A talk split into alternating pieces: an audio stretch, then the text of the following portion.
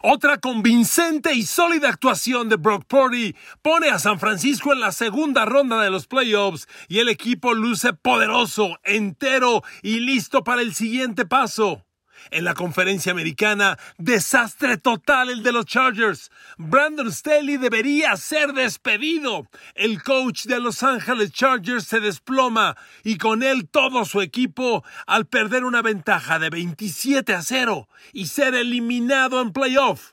Josh Allen juega otra cuestionable, dudosa, inquietante actuación, aunque Buffalo sufre y da un paso más en los playoffs de la NFL.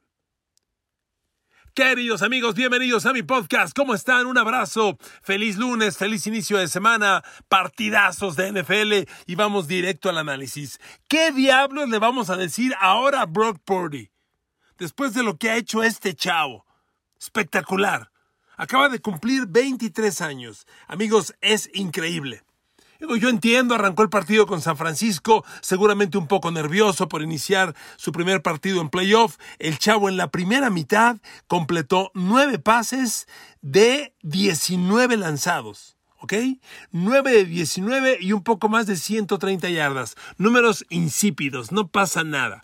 Ah, en el segundo medio, el chamaco salió como fiera, completó 9 de 11, 185 yardas, dos touchdowns y llevó de la mano a los 49ers a un triunfo contundente y nada fácil sobre los Seattle Seahawks de 41 a 23. Amigos, lo más impresionante de San Francisco es que el equipo está en fuerza total.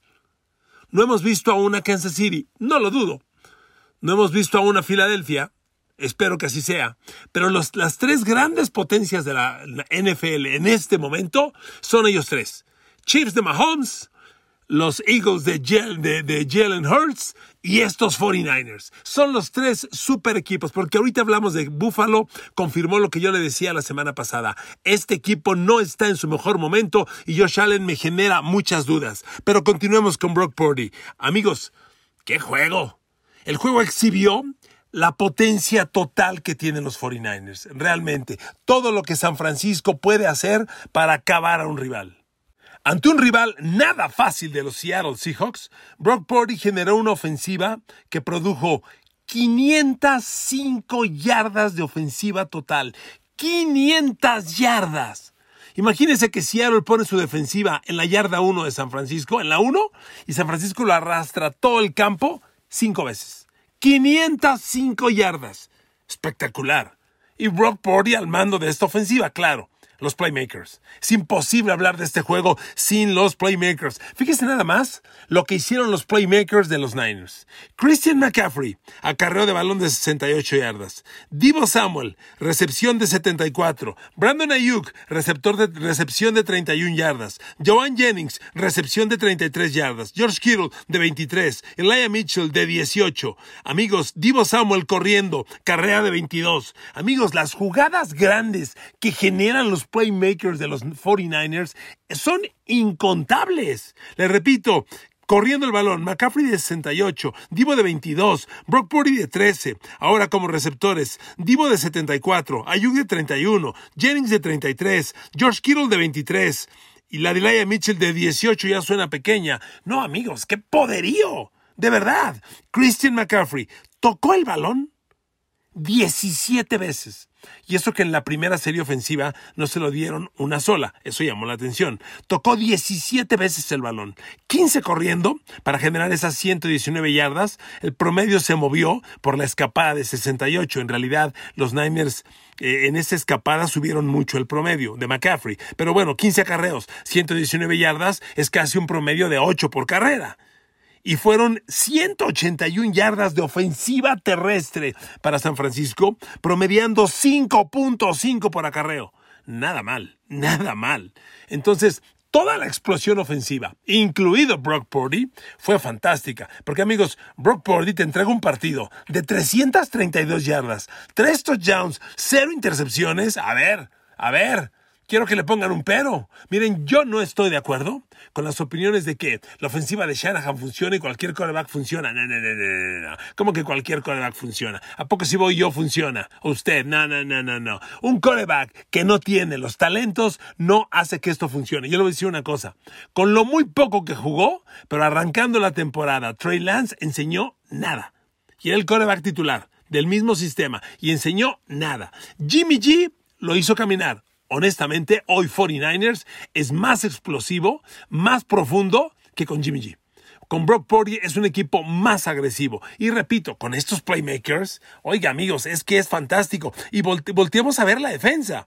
La defensa de los Niners hizo lo suyo. Porque miren, hemos platicado en varias ocasiones, los partidos no se ganan por el que gana más yardas y el que suma más primeros y diez. No, así no se gana un partido. Los partidos tienen momentos y tienes que definir el momento para definir la victoria. E indudablemente, el momento del partido fue el tercer cuarto. Charles O'Menu, cuando provoca el fumble de Gino Smith y lo recupera Gino Smith, porque el partido iba 23 a 17. Niners traía la ventaja apenas de 6 y Seattle ya estaba dentro de la 20 de Seattle. 23-17 dentro de la 20. ¡Uy! Preocupante. Bueno, viene el, el fumble provocado por Charles O'Menu y todo cambia. Indiscutiblemente, esa jugada cambió el rumbo del partido. Seattle tenía tres, tal vez siete puntos de esa serie, y sin embargo, San Francisco retomó el balón y se fue para otro touchdown y puso tierra de por medio en forma definitiva en el partido. Pero fue una gran exhibición de los Niners. Exhibieron fuerza total. ¿Sabe qué es impresionante? Que San Francisco está enterísimo. No les falta a nadie. Ya regresó Divo. ¿Y qué tal se vio Divo? Espectacular. Ayuk está como navaja de cirujano filosísimo Brandon Ayuk. La combinación, ahora que Laia Mitchell ha vuelto, la combinación con Christian McCaffrey simplemente le da reposo a McCaffrey. Pero a McCaffrey hay que darle la pelota. Cuando le dieron su primer balón en el partido, se escapó 68 yardas. Amigos, no hay comparación. El talento de los Niners sigue floreciendo. Este equipo está fuerte, poderoso, quiere más y honestamente bueno, por lo pronto, su victoria los pone en la segunda ronda de los playoffs y ellos van a enfrentar al vencedor del lunes entre Tampa Bay de Tom Brady y los Dallas Cowboys. ¿Y sabe qué? Que le pongan a los dos juntos. San Francisco está para los dos juntitos, de verdad. ¿Qué equipo traen los Niners? Yo quedé muy sorprendido. De Seattle peleó mejor de lo que yo esperaba, honestamente. Yo, cuando yo vi el marcador al medio tiempo, 17-16, dije, a ver, esta escena yo no me la imaginé. Y Seattle peleando muy bien, le repito, es el fumble provocado por Charles O'Menu el que cambia todo. Porque el tercer cuarto se fue 7-0 para Niners. O sea, continuó muy cerrado. Y, ese fumble cambió todo y en el, en el cuarto periodo se amarró el partido. Pero fue un duelo bien complicado, y reitero como empecé este podcast, hay que darle su reconocimiento a Brock Purdy. Miren los números de Brock Purdy. Este chavo salió a atacar zonas profundas, ¿eh? ¿Sabe qué números tuvo en pases de más de 20 yardas aire? Completó 4 de 10. Son buenos números. 4 de 10 para 100 yardas. Pero lo interesante en los números de Brock Purdy, que a mí me llamó la atención cuando, cuando leí su, su, mapa de, de envíos, fíjese, pases de más de 20 yardas, completa 4 de 10. Pero fíjese lo extraño.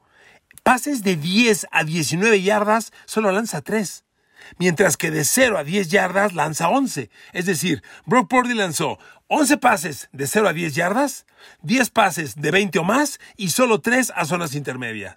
La estrategia fue, atacamos zonas cortas, que es donde le das el balón a Divo, a McCaffrey, para que ellos rompan la jugada grande, o ataco profundo con Jennings, con Brandon Ayuk, con el propio Dimo, pero nunca zonas intermedias. Digo, tres pases lanzados, dos completos, me llaman la atención. La distribución de balón que le ordenaron a, a Brock Purdy. Y miren, los playmakers son fantásticos. Completos. Divo Samuel, 10 lanzados, 6 completos. 133 yardas. Divo promedió 22 por recepción. Ganó más de 100 yardas. Movió las cadenas cuatro veces. Jawan Jennings fue el que no tuvo un día tan, tan brillante. Atrapó solo 2 de 5. Pero Brandon Ayuk captura 3 de 5 y promedia 24 por recepción. Para que se dé cuenta las zonas profundas con las que están atacando a Brandon Ayuk. Y con los corredores en zonas cortas, pues todo confirmado, ¿no? Corto y seguro. Elijah Mitchell, 2 de 3 completos. George Kittle, 2 de 2. Eh, McCaffrey, 2 de 2. Amigos, si yo fuera fan de los Niners, seguiría muy emocionado. Cambiemos de juego. Los Chargers. ¡Qué maldita vergüenza! A ver, queridos amigos, si vas ganando 27 a 7 un partido en la primera mitad, ¿cuál debe ser parte de la estrategia en la segunda mitad? Digo, consumo de balón, ¿no? ¿De qué forma consumimos más reloj en la ofensiva? Corriendo el balón. ¿Sabe cuántas veces corrió el balón Chargers en el segundo medio ante Jacksonville? Ocho veces. Ocho veces. De por sí es cuestionable el número. Y Austin Eckler, que es su gran corredor, no corrió una sola vez en el segundo medio. Para nada. ¿Cómo? ¿Cómo explicas que una ventaja de 27 a 7, y bueno, iba 27 a 0, después fue 27 a 7, ¿cómo explicas que un 27 a 0, un 30 a 7, se convierte en derrota de 31 a 30? Miren amigos, Brandon Staley, en mi opinión, tiene que ser despedido. A ver, la semana pasada, en el último juego de temporada regular, en el que Chargers ganando o perdiendo no ganaba nada, puso a jugar a Mike Williams, su mejor receptor, y le fracturaron la espalda. Tiene una microfractura de columna vertebral. Por eso no jugó ayer y de hecho está, por eso no jugó el sábado, perdón, y de hecho estaba fuera todos los playoffs. Solo si Chargers hubiese llegado al Super Bowl, habría existido una muy remota posibilidad de verlo en el campo. Pero Mike Williams estaba fuera por lesionarse en un partido que ya no le servía de nada a los Chargers. Dígame usted qué grado de responsabilidad tiene el coach ante una decisión como esa y un suceso como ese. Siguiente tema, el manejo de partido. No me jodas, no me jodas. Por Dios, 30 a 0 y 31 30 en contra. Ocho carreras en la segunda mitad. ¿Cómo? Brandon Staley viene, era el, coach de quarterbacks de los Rams antes de llegar a Chargers. Mire, yo no sé si, si me crea o si se acuerde. Pero cuando arrancó la temporada que yo le puse a Chargers como mi favorito al Super Bowl, porque yo lo veía muy poderoso y evidentemente ya no va a llegar, yo le decía, mire, es un equipazo. Tiene armas en todos lados. Me defraudaron Khalil Mack y Joy Bosa, no solo el sábado, sino toda la temporada. No fueron la amenaza que yo creía, pero bueno, yo le veía fuerza en todos lados y les decía, la única duda que me queda es el coach. Porque la temporada pasada, Brandon Staley enseñó par de ocasiones, debilidad, falta de manejo de juego, no la experiencia para controlar un reloj o un momento que todo coach debe tener. Y este juego del sábado lo confirmó. Miren, el gran insider de la NFL, que es Mike Schefter, dijo ayer, el domingo por la mañana, que los Chargers no tenían contemplado cambio de coach que a pesar de lo que la lesión de Mike Williams, Brandon Staley iba a seguir y que pasara lo que pasara en playoff, los Chargers pretenden seguir con Brandon Staley. Yo creo que se equivocan, se los digo así. Porque el talento que tienen los Chargers es vasto. Y el talento que tiene este equipo no va a perdurar 3, 5, 8 años. O sea, los equipos alcanzan una construcción de roster para competir a, grandes alturas y te dura poco tiempo. Aquí la, escala salarial te pega y inevitablemente bajas. Chargers hoy compite y compite bien. ¿Vas a dejar que se pierdan los años con este coach?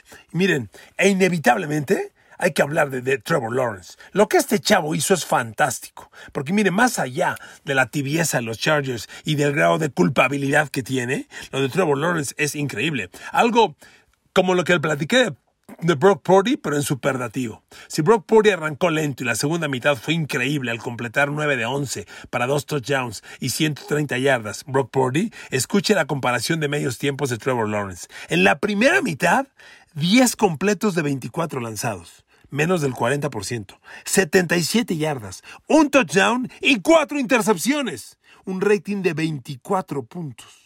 Repito, 10 de 24 completos, 77 yardas, un touchdown, 4 intercepciones, rating de 24 puntos en la primera mitad.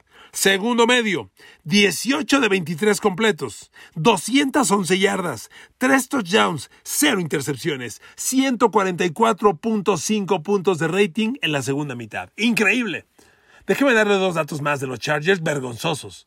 Es la tercer peor voltereta en la historia de la NFL. Ir perdiendo un 30 0 y ganando es el tercer regreso más grande en la historia y lo hizo Jacksonville.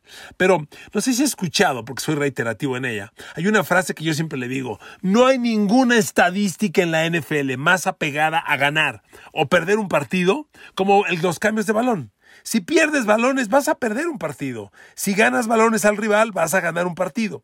Amigos, todas las leyes tienen una excepción. Es increíble. Chargers tuvo más cinco en cambios de balón ante Jacksonville. Es decir, recuperó cinco balones y no perdió ninguno. Y perdió el juego.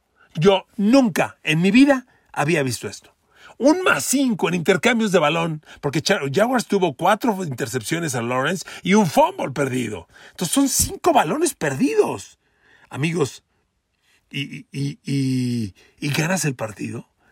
Lo de Chargers es de veras, de veras vergonzoso. No hay ninguna justificación que no, más que apuntar al cocheo. Brandon Staley, qué vergüenza. Y si la directiva sigue diciendo que se va a quedar y que no tienen planes, perdón, qué tibieza. Sinceramente, qué tibieza. Bueno, me voy rápido porque hay tres juegos bien importantes de qué hablar y me falta el tercero. A ver, ¿ganan los Bills? Yo le pregunto, ¿ganan los Bills o sobreviven los Bills?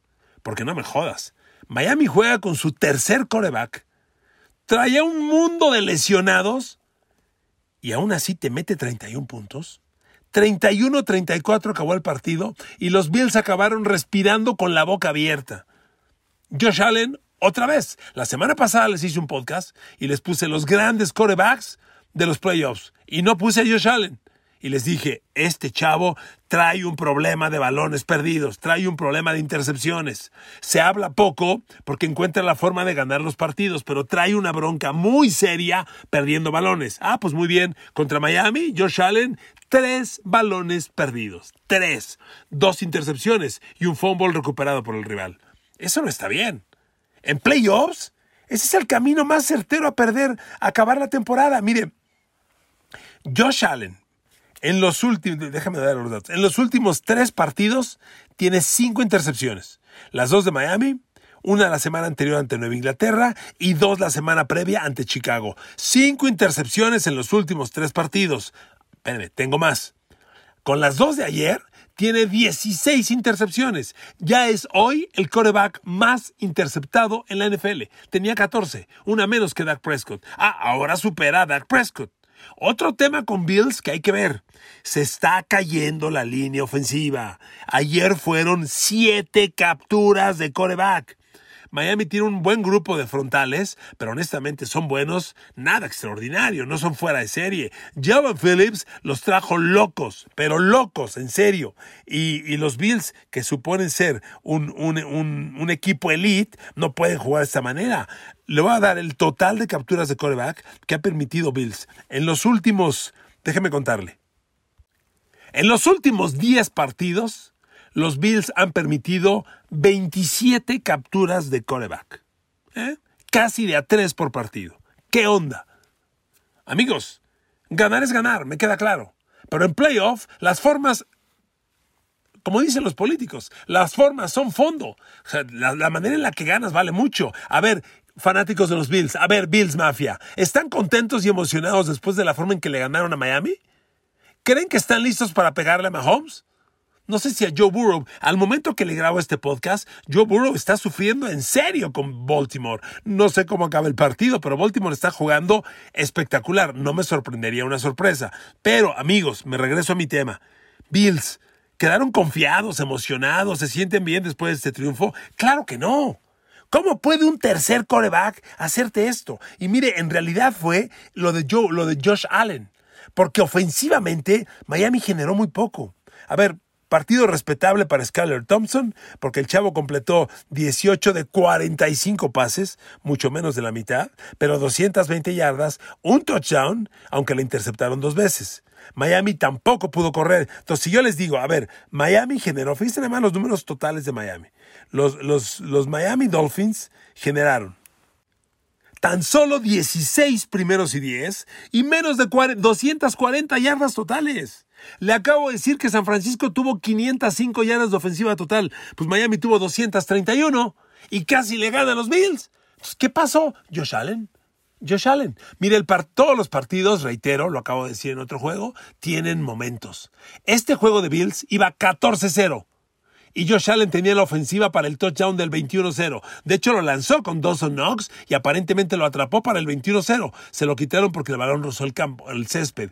Ahí cambió el partido. Yo no sé si con el 21-0 el juego hubiera sido tan competitivo como resultó. Pero ahí cambió el juego y la paliza que iba metiendo Bills de pronto se desvaneció, porque vino un gol de campo de Miami, luego vino otro gol de campo de Miami, luego vinieron los fumbles de las intercepciones a Josh Allen, el primer touchdown de Miami y el juego que iba 17 a 0, que pudo haber ido 21 a 0, de pronto iba 17 16.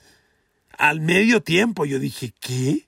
¿De qué me estás hablando? Perdón, 20-17 al medio tiempo. Yo dije, ¿qué está pasando? Amigos, Buffalo no está jugando su mejor fútbol americano. Ganó este porque fue Miami. Si le toca, el que le toca, si es Baltimore va a sufrir porque Baltimore tiene una defensa perrísima. Y si es Cincinnati ya ni digan. No veo bien, no, no es que no lo vea bien. No está bien Josh Allen y Buffalo debe estar preocupado porque ganaron de milagro. Los leo con atención si es que usted opina otra cosa, lo cual me interesará mucho. Gracias por escucharme. Buen día. Felicidades. Que tengan gran semana.